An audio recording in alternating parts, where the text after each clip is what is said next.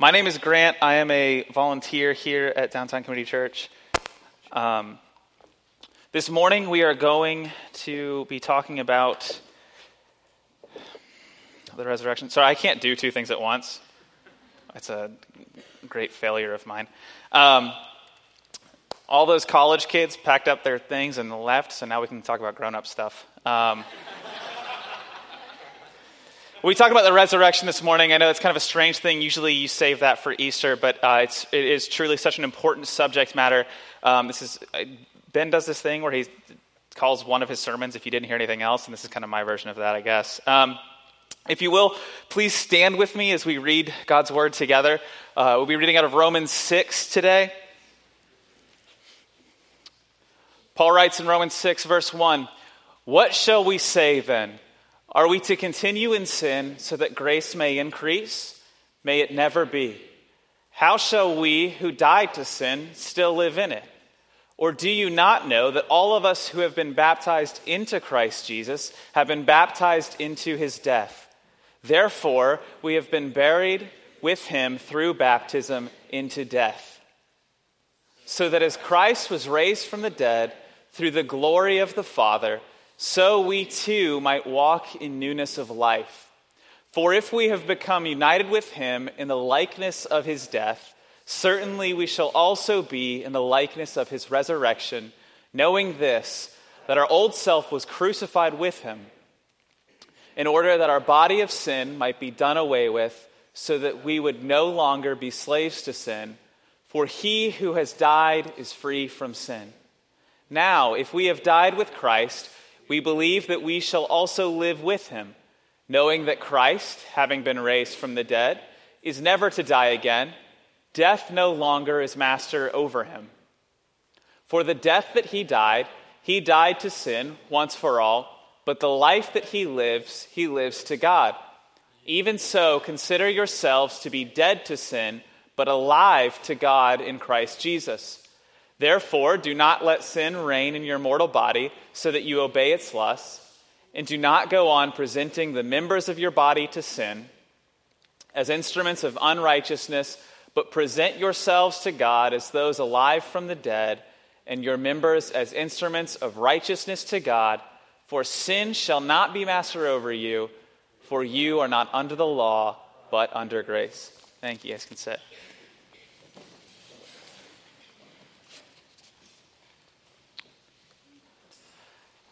This section that Paul uh, is writing in the book of Romans, it's kind of, the, the book of Romans is an argument that he's making um, over time. We'll talk about it in a second. But uh, the reason that resurrection is so important is that resurrection, uh, honestly, is the central, most fundamental uh, thing that Christians believe. Um, in the Jewish faith, resurrection was kind of debated as to what it meant, as to uh, whether or not it was even really going to happen, if it happened in a personal sense, if it happened in a national sense. Uh, there's a lot of debate over what resurrection was.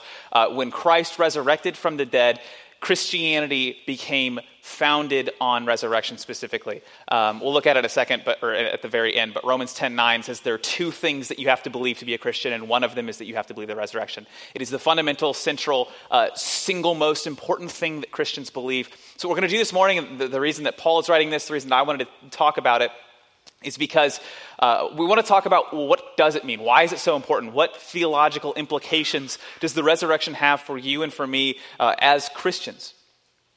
The resurrection is incredibly important. The other thing I want to talk about, the other reason I want to talk about it is because uh, I don't think I'm out of line in saying this.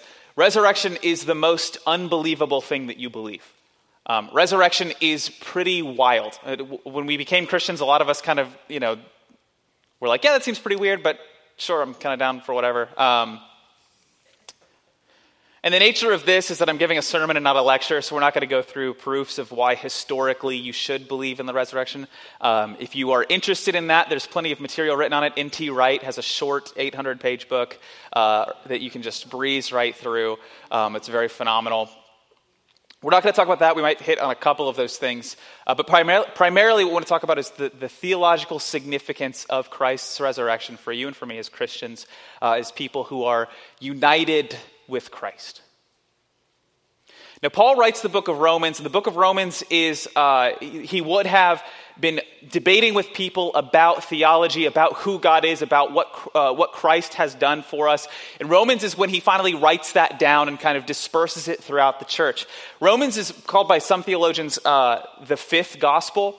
There's Matthew, Mark, Luke, and John, and some people consider Romans the fifth gospel because whereas uh, Matthew, Mark, Luke, and John would look at historically what Jesus was teaching, what Jesus was doing, um, the work that Jesus did, while he was on earth, what Romans is, is it's talking about the death and the resurrection of Jesus Christ and extrapolates that into the life of the Christian.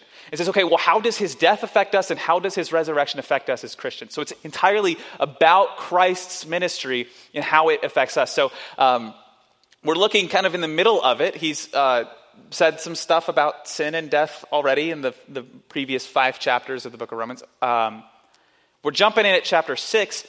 And what you need to know going into it, uh, well, we'll just go ahead and start, and then we'll talk about it in a second. Um, this first part that we're looking at is, is, how we are united with Christ in his death. He starts and he says, What shall we say then? Are we to continue in sin so that grace may increase?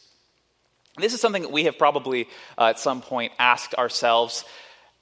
What Paul has just said in chapter 5 is a little inflammatory. It's a little, you know, when he said it, people would have been somewhere between scratching their heads saying, What do you mean by that? Uh, or maybe angrily throwing things at him and kicking him out. Um, what he said was, was that the purpose of the law was to increase transgression. Because the purpose of the law was to increase transgression. If you remember, we went through the book of Galatians, uh, Paul writes a lot about that uh, in the book of Galatians as well, is that the law's entire purpose was literally just to show us that we're failures. It's just to show us how wretched we are, how sinful we are. That the law, the purpose of the law, was so that transgressions might increase. And then he says, because where sin abounds, grace abounds all the more. So where sin exists, God's grace is even greater than that. And so then he jumps into this chapter, and chapter six and seven are kind of this. Uh, so Paul's making an argument, making an argument, and then chapter six is this weird, like, well, what about this? Um, that doesn't really fit in the argument. It's it's him making a note of questions that people have probably asked when he's teaching this.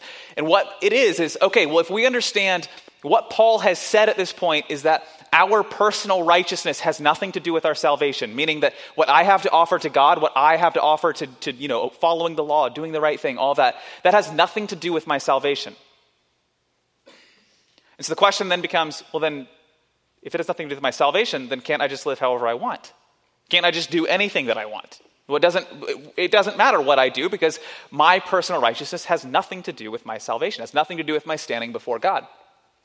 And what he's going to do in the next 13 verses is, is explain it doesn't mean that you know you just live however you want. There still is a way that you should live, and we'll explain why that is. But first, you have to note the very fact that he puts this question in there um, is very noteworthy. It's something that that is the implication of it. I think is phenomenal, and that is if you kind of go around to loosely using the word Christians here, um, other Christian churches they might suggest to you, especially in the South, um, they might suggest to you that, okay, yes, Christ has died for your sin, but it's also necessary that you do X, Y, and Z. You also got to do this, you have to do that. You know, part of being a Christian is doing all of these things. But the very nature that this question is thrown into the Bible means that no, none of those things matter for your salvation. So much so that people are like, wait, if nothing that I do matters, then why can't I do whatever I want to do? It's a very big point that Paul is making here He says, What shall we say? Shall we just sin so that grace might increase? Should we just sin even more so that God's grace is even greater? And he says here in verse 2 May it never be. How shall he who died to sin still live in it? And what he's going to do over the, over the course of this section is he's going to say, living in sin is contrary to who you are. It's the opposite of who you are, and that's why you don't. He's going to explain what that means. Uh, but a couple things. One is well, what about if I don't feel like I'm dead to sin, right? That's a, that's a thing that a lot of us kind of experience is what if I don't feel like I'm dead to sin? Sin feels very alive in me sometimes. What if I don't feel like being obedient to God? What if it's just, it doesn't seem very real to me at times?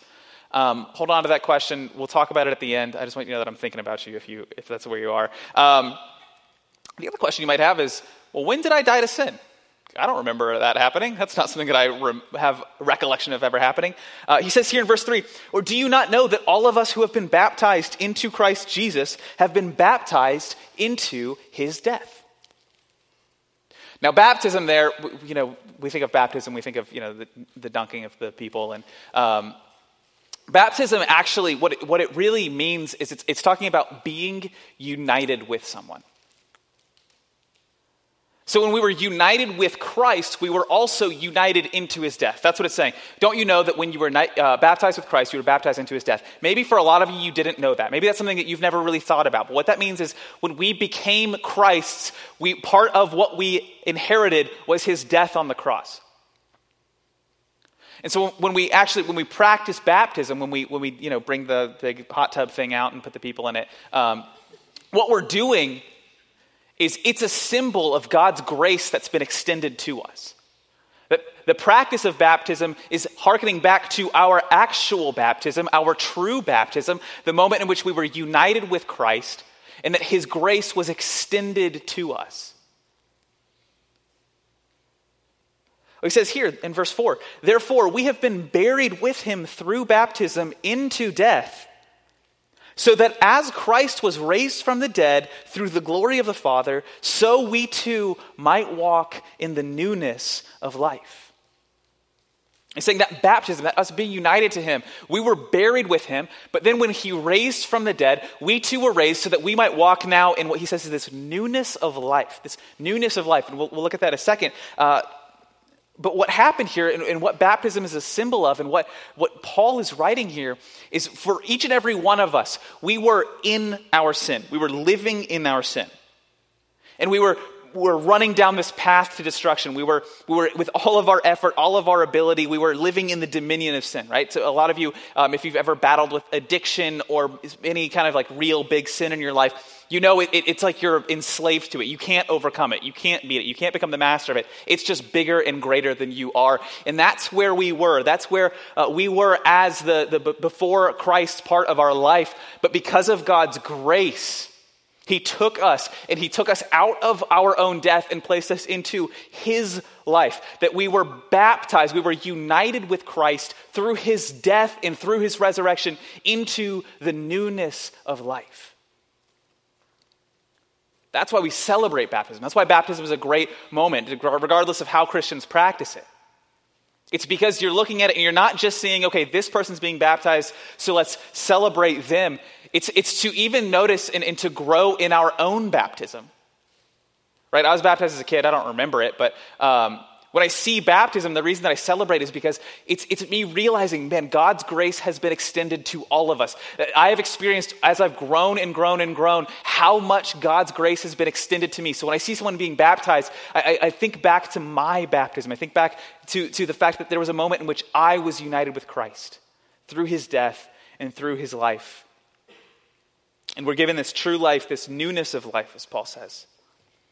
This is in verse 5 For if we have become united with him in the likeness of his death, certainly we shall also be in the likeness of his resurrection.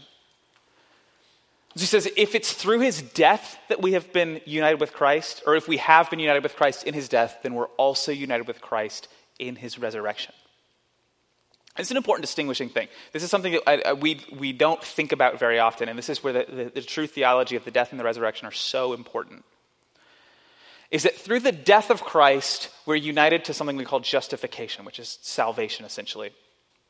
That on the cross, when Jesus died, when Jesus uh, was, was being, our sin was being laid upon him, in that moment, we were pardoned of our sin. We were forgiven of our sin.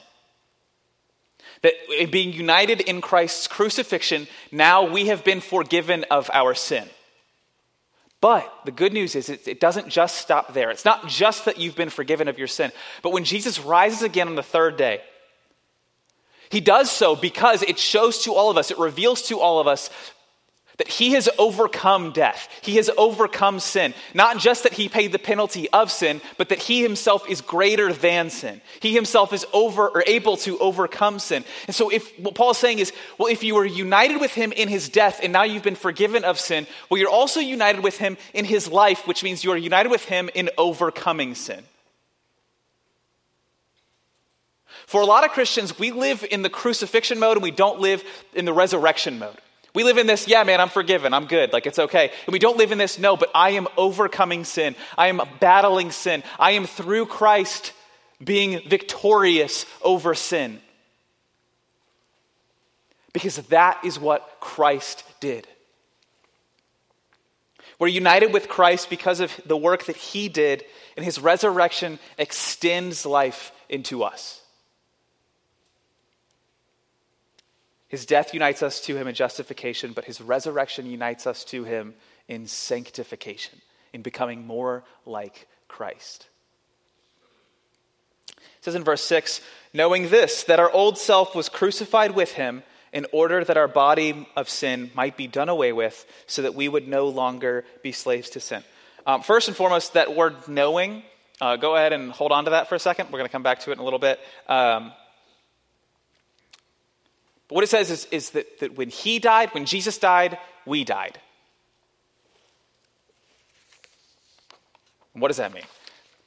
So I think for a lot of us, you kind of, you're like, okay, I get it. I understand.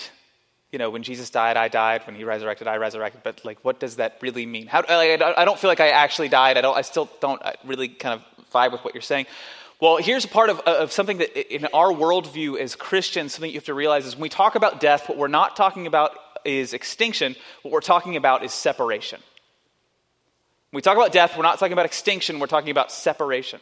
So when you die, it's not that you cease to exist, it's that you are separated from your body. Your soul is separated from your body. So what's going on here is when it says that we are dead to sin, it isn't saying that sin no longer exists in you, it says that sin is now separate from you. Romans 7 is all about what about when I'm still sinning? What about when I'm a Christian I'm still sinning? Sin does not cease to exist in you, it's just now separate from you. What that means is that you are not your sin. You aren't your addiction. You aren't your failure. You aren't your unrighteousness. You aren't your struggles. You aren't your past.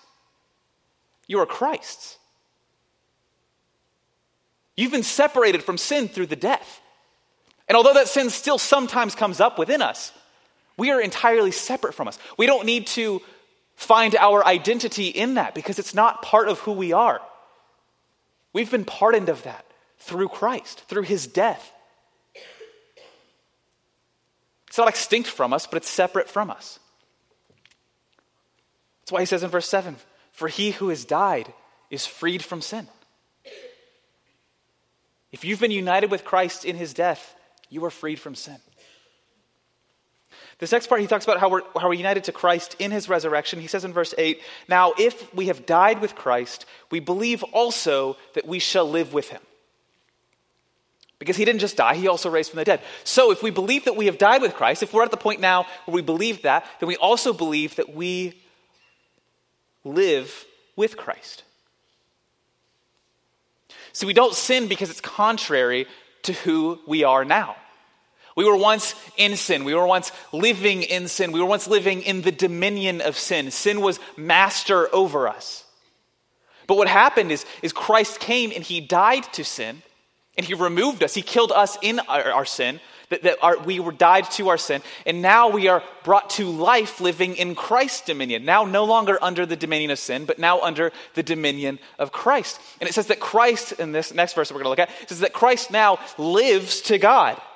So we are now no longer dead in our sin, but, uh, or living in our sin, but now we live to God because we're living in Christ's dominion now. You see, Christ's chief work on this earth, it wasn't to teach, it wasn't to heal, it wasn't to do uh, many of the things that we think are very valuable that he did do. His chief work on this earth was to pay the penalty of sin and overcome it. It was to die on the cross and to be resurrected. And if that is Christ's chief work and we are Christ's, then by the transitive property, our chief work is to overcome sin. It's to glorify the Father through, our, through Christ in overcoming sin. And so the reason we don't live in sin, the reason we don't continue to sin so that grace might abound is because it's, the very, it's very contrary to who we are as being Christ's. It says here, verse 9, knowing that Christ, having been raised from the dead, is never to die again. Death is no longer master over him. He's now the master over death. Again, that word knowing there, hold on to it for a second.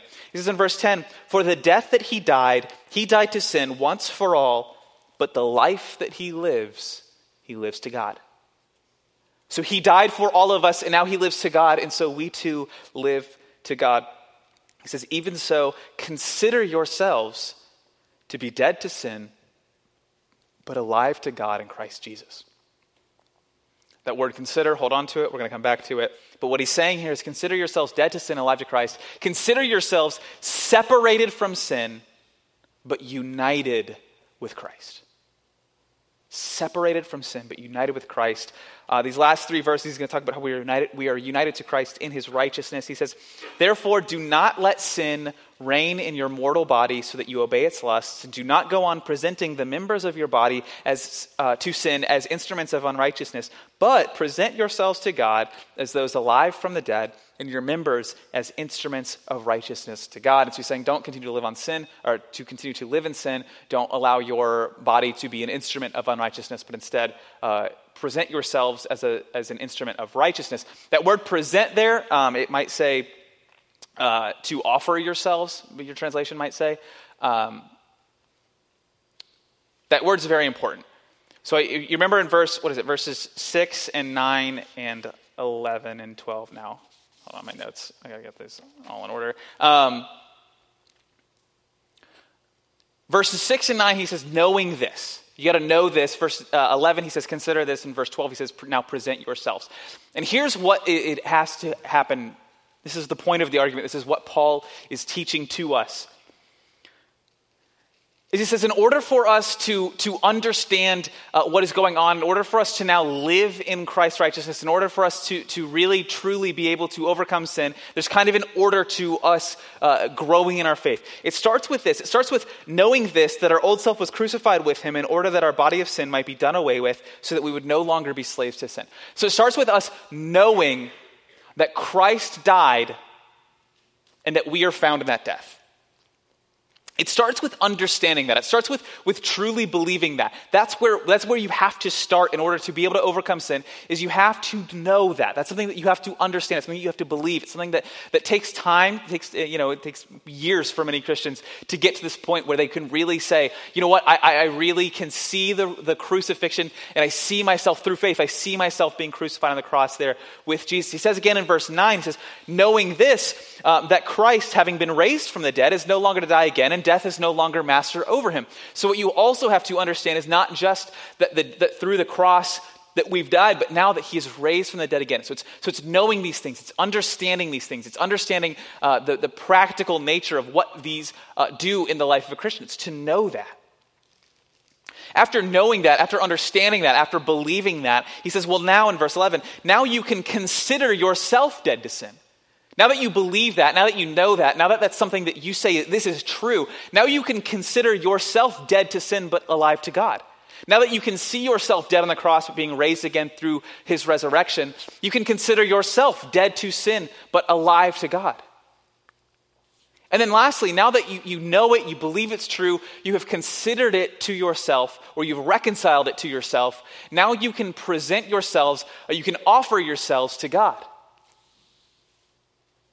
What we do all the time as Christians is we do this exactly backwards.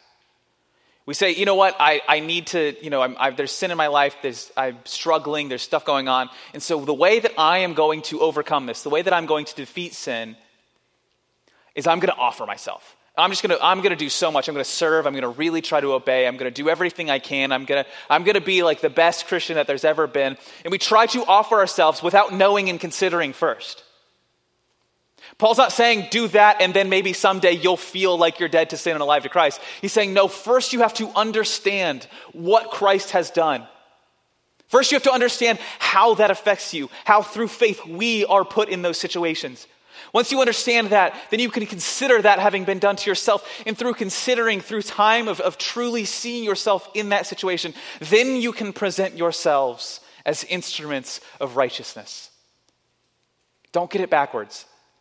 Don't try to, don't try to do this very thing that, that where we're like trying to work our way into God's graces. We're trying to work our way into being loved by God. No, He loves us. He's done this for us. We just have to understand it, to believe it, to consider it to ourselves, and to walk in it. Jesus says in, in John 16 33, He says, These things I have spoken to you, so that in me you may have peace. In this world you will have tribulation, but take courage. I have overcome the world. We are in Christ, that is a promise that's given to us. He has overcome the world, and we are found in Him. We too can overcome sin. He says in verse 14, For sin shall not be master over you, for you are not under law, but under grace.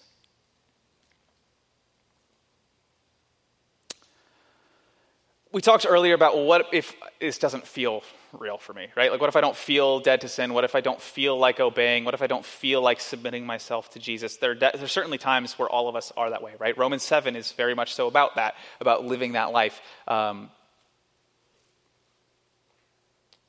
what about when I don't feel like doing that? Because sometimes sin, sometimes temptation, it's very real. It feels more real, and sometimes, sometimes that seems more true to who I am or to who my identity is.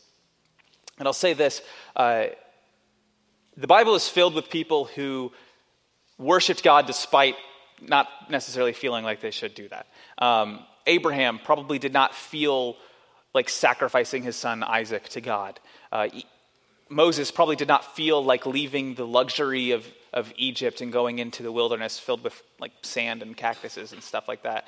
Um, even Jesus, Jesus did not feel like going and paying the penalty of sin for all mankind. There's a lot of times in Christianity where we don't feel like doing what Christ has called us to. We don't feel like submitting ourselves to Christ. But what I have to say to you is, is we don't worship our feelings, we worship our God. And so, yeah, you're not going to feel like it every time. But in that time, it's to realize, it's to know, it's to have considered, it's to present ourselves and say, Jesus, I know that you have separated me from this sin. I know that you have overcome this sin. And now I live to you.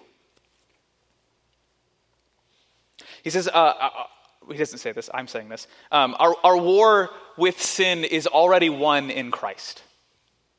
Sometimes we feel like I got I got to I got to beat this thing, I got to destroy this thing, I got to overcome this. And no, that's when you're putting it in your own power. That's when you're trying to do it yourself. Our battle against sin has already been won in Jesus Christ. He has already separated us from sin. There's no reason to ever fall into that mentality of, of thinking that this is up to me because Christ has already done it. That even in the depths of sin, even like when we have really, really failed, we have the faith of knowing, no, this isn't who I am. This, I am Christ's. I am not sin. I am not uh, this, this disobedience. I am loved by Christ. That his love uh, is not dependent on our actions. We know that because in, in Romans 5 8, when he says that um, even while we were still in sin, Christ died for us. That our, his love for us is not dependent on our ability to obey him. His love for us exists regardless.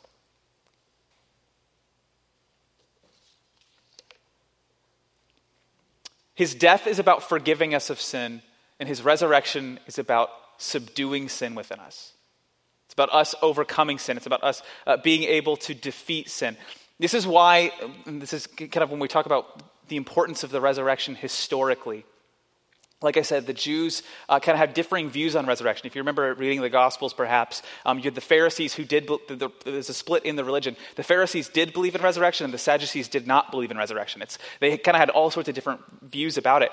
But once they saw Jesus resurrected, it changed everything, and it became the pinnacle of Christianity. It became the most important thing in Christianity. In Romans 10 9, Paul says that anyone who uh, confesses with their mouth that Jesus is Lord and believes in their heart that God raised him from the dead will be saved. Meaning that there are two elements to being a Christian it's that you submit yourself to Jesus Christ and that you believe that he overcame death. That's it, right? We try to pretend like there's a lot of things you got to do to be a Christian, and there are certainly things that you should as you're growing in your faith. But the two elements that are necessary for someone to be saved, as Paul writes in Romans 10 9, is submitting yourself to Jesus Christ and knowing that he raised from the dead. It changed Christianity, seeing this man take on the penalty of, of the crucifixion and then seeing him walk again, getting to talk to him again, seeing that he has overcome death. It changed Christianity. It became the pinnacle thing that Christians believed. Early church believed some wild stuff. The one thing that they did not ever mess up on was resurrection. Every single church, or every single early church said the resurrection is the thing that matters. And through the resurrection, through us being united to Christ, means that what is what Christ's or what Christ has is ours. What is Christ's is ours. His righteousness is ours. His relationship with God is ours. One of the coolest things about the resurrection, I think, is the last thing I'll say.